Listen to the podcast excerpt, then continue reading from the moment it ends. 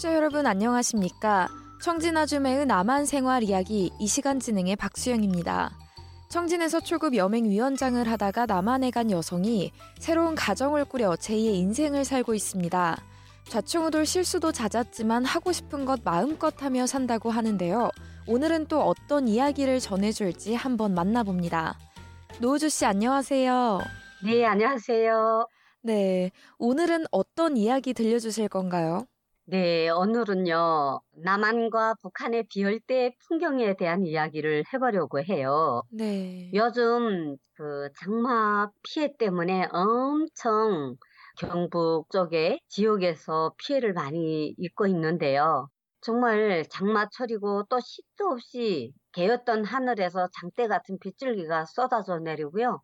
사람들이 그 비를 피하느라고 참 헐레벌떡 서둘러 걸음을 옮기기도 하고 또 이제 아름다운 형형색색의 우산들이 물결치기도 하는데요. 정말 그 모습을 보니까 정겹더라고요. 네, 그렇죠. 그런데 그 북한과 남한이 비 올 때의 모습이 어떻게 다른지는 사실 생각해 본 적이 없는데 또 이렇게 말씀하시니까 갑자기 궁금해지네요. 그럼 네. 가장 큰 차이점은 뭔가요? 차이점이 너무 많죠. 북한에서는 우리 한국과 달리 비포장 도로가 많기 때문에요. 비가 오면 질척질척한 진흙이 신발 바닥에 붙어서 한 1, 2km씩 달라붙어서 걷기가 엄청 불편했던 그런 기억들이 떠올라요. 네. 게다가 7, 8월이 되면 농촌 동원을 나가서 김매기와 풀베기를 도와줘야 하거든요. 그런데 북한에서 비가 왕창 쏟아져도 집에 가지를 못해요. 농촌에 일을 했던 게 생각나는데요. 북한에서는 한번 농촌 동원을 나가면요. 비가 아무리 쏟아져도 그날 하루 할당량을 수행해야지 퇴근할 수 있었거든요. 맨발로 우비도 없이 비닐을 뒤집어 쓰고 논에서 풀을 뽑다가 발바닥에 그 깨진 유리 조각이 박혀서 핏물인지 빗물인지도 모르고 일을 했던 기억이 정말 엊그제 일처럼 생생하게 떠오르는데요. 네. 그때 당시에 밤새 저는 이제 그 유리 조각에 발이 베어가지고 풍풍 부어오르고 열이 나서 다음날 병원에 가서 파상풍에 걸렸다고 해서 주사도 맞고 며칠 입원하기도 했었어요. 네. 참 힘드셨던 기억인 것 같은데, 그리고 또 작년과 올해 한국에서도 장마철에 엄청난 폭우가 쏟아졌는데요. 안전에는 문제 없으셨나요?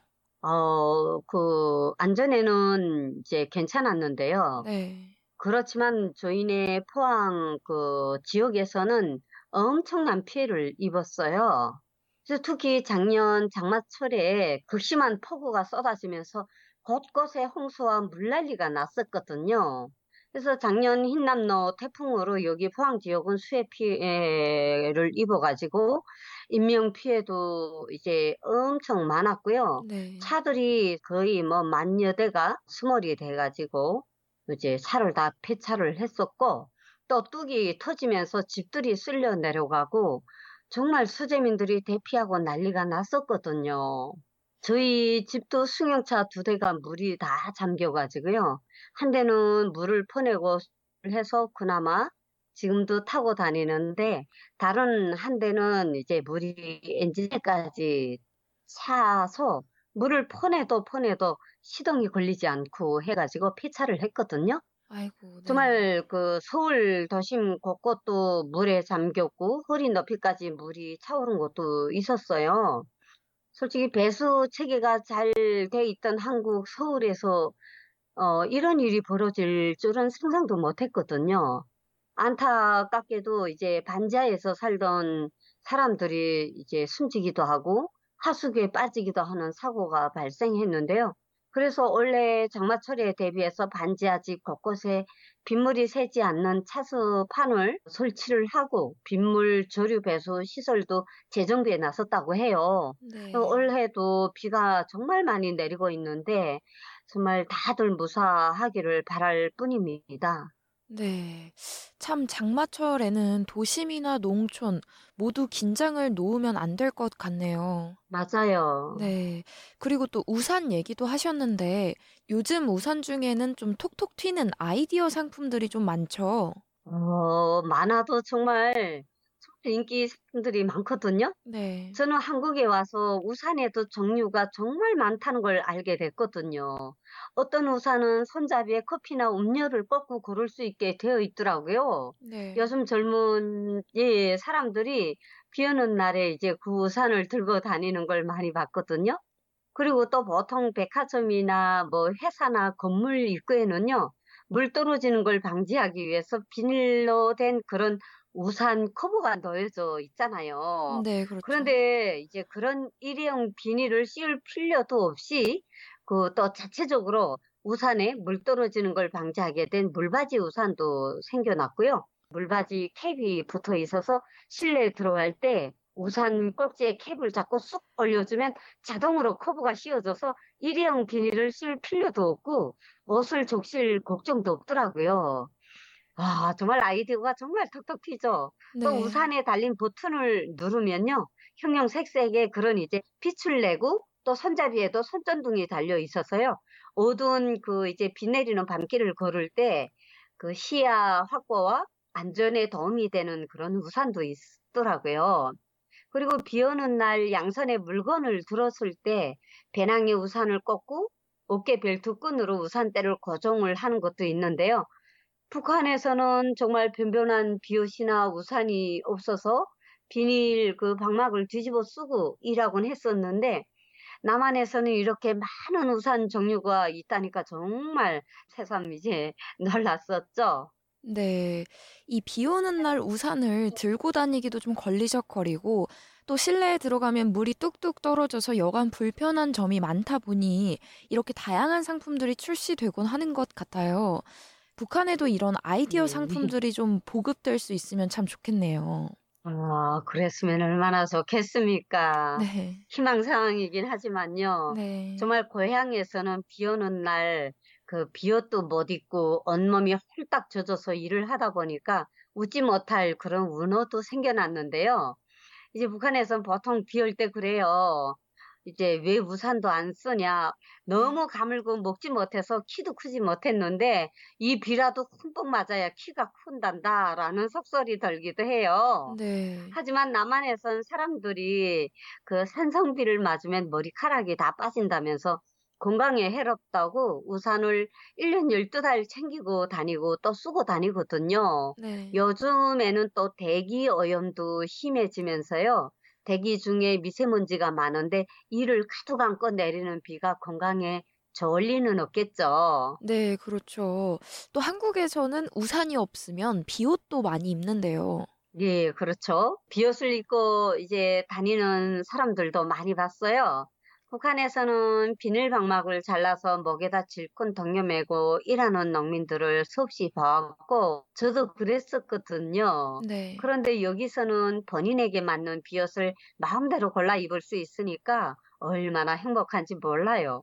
또 제가 산을 좋아한다고 저희 남편이 등산용 비옷을 사줬는데요.